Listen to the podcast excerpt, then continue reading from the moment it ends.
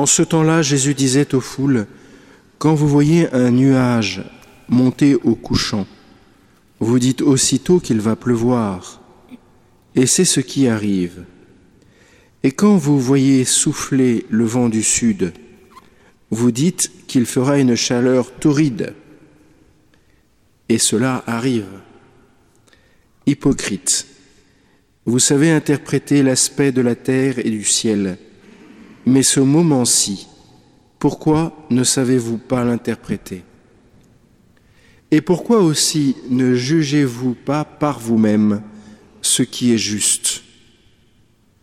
Ainsi, quand tu vas avec ton adversaire devant le magistrat, pendant que tu es en chemin, mets tout en œuvre pour t'arranger avec lui, afin d'éviter qu'il ne te traîne devant le juge et le juge ne te livre à l'huissier et que l'huissier ne te jette en prison.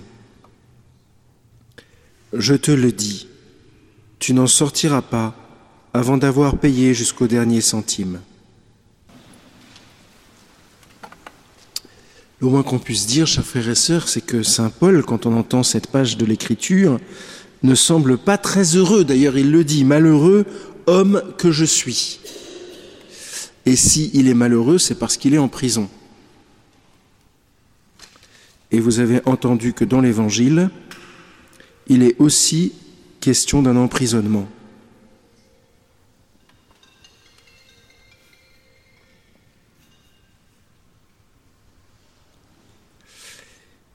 On peut être emprisonné par beaucoup de choses, par les téléphones portables entre autres. C'est pas moi qui le dis, c'est le pape François. Toujours est-il que Saint Paul est emprisonné. Et cette prison, on la connaît bien. C'est cette force qu'il y a en nous qui nous fait, qui nous pousse à faire le mal au lieu de faire le bien, alors qu'on est fait pour le bien.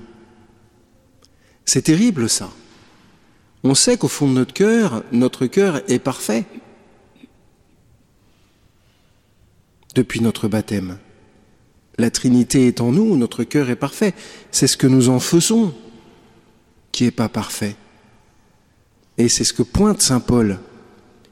Et Saint Paul est dans, un réalisme extrême.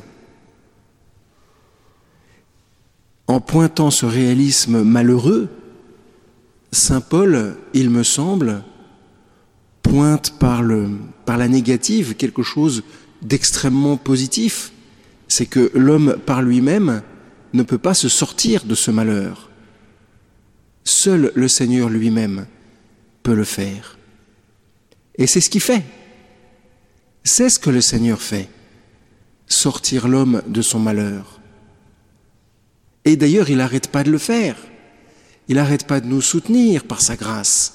Il n'arrête pas d'organiser les victoires. Il n'arrête pas de le faire. C'est ce qu'on lit dans l'Évangile, toujours en creux. Quand le Seigneur nous dit vous ne savez pas lire les signes des temps. Vous savez lire la météo, mais vous ne savez pas lire les signes des temps. Bah, Sous-entendu, vous devriez être capable de le faire. Et si vous devriez être capable de le faire, bah, c'est que c'est notre vocation de le faire. Donc moi, je vous donne des devoirs de vacances, bah, pour ceux qui en ont. Pendant sept jours, essayez de lire les signes des temps. Pardonnez-moi, frères et sœurs, mais je vais relire quand même un petit peu l'évangile, parce que ça me paraît important de réentendre ces phrases. Quand vous voyez le vent du sud souffler, vous dites qu'il fera une chaleur torride, et cela arrive. Quand vous voyez le malheur arriver, vous êtes capable de le dire en avance ce qui va arriver. Mon week-end va être pourri. tout le monde le dit, enfin beaucoup de gens le disent.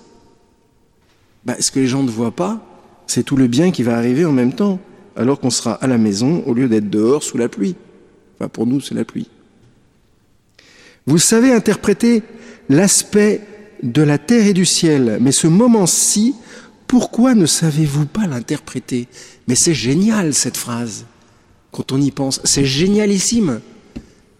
Pourquoi ne savez-vous pas l'interpréter? Sous-entendu, vous devriez savoir de l'interpréter. Et moi, j'ai envie de vous dire, allez hop, hop, interprétez. Non mais posez vos téléphones portables avec toutes les applications qui vous disent quel temps il fera ce week-end, d'accord? Vous posez à côté, vous inquiétez pas, il va pas s'envoler. Et en attendant, vous priez l'Esprit Saint et vous demandez à l'Esprit Saint la lucidité pour essayer de comprendre et de mieux participer du coup au temps qui nous est donné par la Providence. Ce que le Seigneur est en train de nous dire, c'est que si vous êtes malheureux, c'est parce que vous êtes décalé par rapport à ce que j'essaye de vous faire vivre. Alors, au lieu de vous affoler dans tous les sens et de faire des zigzags en essayant sans cesse de rattraper les trucs, arrête-toi et lis les signes du temps.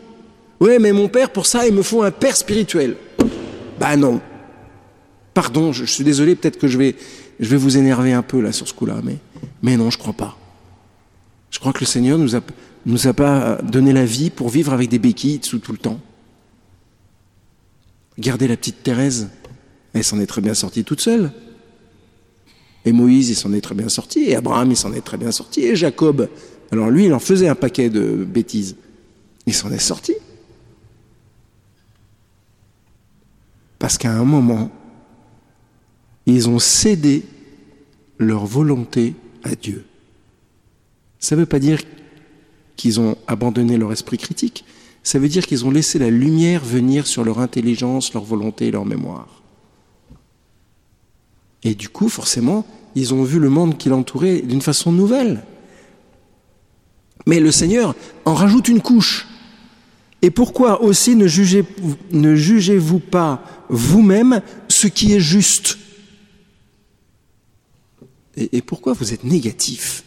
Pourquoi vous voyez toujours le, verre à moitié? Pas le verre, c'est la citerne à moitié, à moitié vide. Alors, que ma puissance de miséricorde, c'est ce qu'il est en train de dire, est en train de se réaliser là, sous vos yeux. Entre dans ce mouvement de miséricorde et du coup, ben, va demander pardon. Enfin, c'est trois fois rien. Notre-Dame des Victoires, il y a un prêtre qui confesse toutes les heures. C'est archi simple. À Paris, on n'a pas de raison de ne pas, pas entrer dans ce mouvement de miséricorde. Mais il me semble qu'il ne s'agit pas que du confessionnal. La miséricorde, c'est pas que le confessionnal, chers frères et sœurs. La miséricorde, c'est voir à quel point le Seigneur est simplement présent dans la providence de nos, de nos journées. Demandons cette grâce à la Sainte Vierge de vivre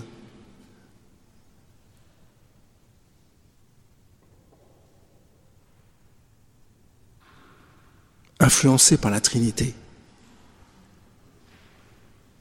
sans nous décourager, parce que ce que Saint Paul a vécu, nous le vivons aussi. C'est normal.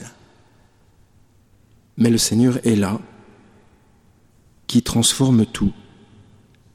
Saint Paul était le plus malheureux des hommes, il est devenu l'une des deux colonnes de l'Église.